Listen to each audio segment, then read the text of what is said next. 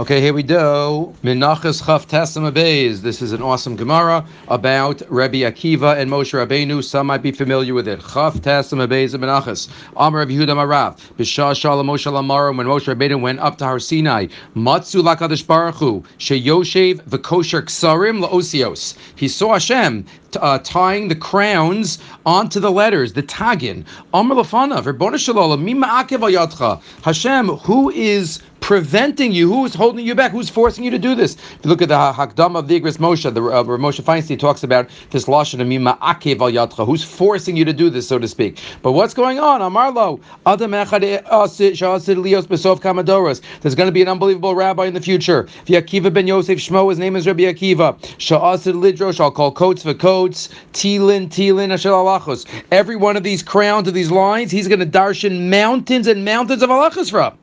Amar lafan everyone. We don't, by the way, don't have we don't have any of those halachas in Jas. Amar lafan everyone shalom. Hereuli. Moshe says, "Could I see him?" Amar lo chazor lacharecha. He says, "Okay." Turn around. Hashem zapped him in to Rabbi Akiva's classroom. Halach v'yashav b'sov shmona shuros. And he went and he sat in the back of eight or ten rows. He sat in the back of the room and he was listening to the shir. And he had no idea what they were talking about in the shir. Tashas Kocho, he got, got depressed, got upset. Kivin Shigil Davar Echad, all of a sudden there was a question. Amr Lo Talmida Rabbi Minayin Lacha, and the Talmud asked, Rabbi Kiva knew, how do you know that? Amar Lahen, Halach Moshe Sinai. He said, It's Halach Moshe Sinai. All of a sudden, Nizyashva Daito Moshe Rabbeinu was calmed down, meaning he realized even though learning throughout the generations takes upon itself different formulations and different styles and different ways to express, but it all has one source. Halachal Moshe Misinai, and therefore Nisyashva Daito. Chazar Balaf Nechadish Baruch Hu. He comes back to Hashem. Moshe does. Amalafan Ribbono Shalom Yesh Adam Kazeh Vatanosin Torah Al Yadi. Moshe in his anava. You're such an unbelievable person. Why am I giving the Torah? Why are you giving the Torah through me? Amarlo Shtok. Hashem says, quiet. This is what I think. Don't ask kashas. Don't have misplaced anava in that spot. Amalafanav. Okay, says Moshe.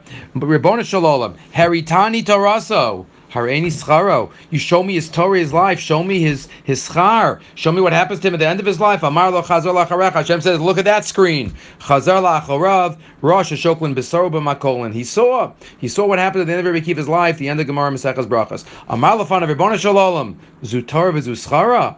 Right. The same question the Malachim asked.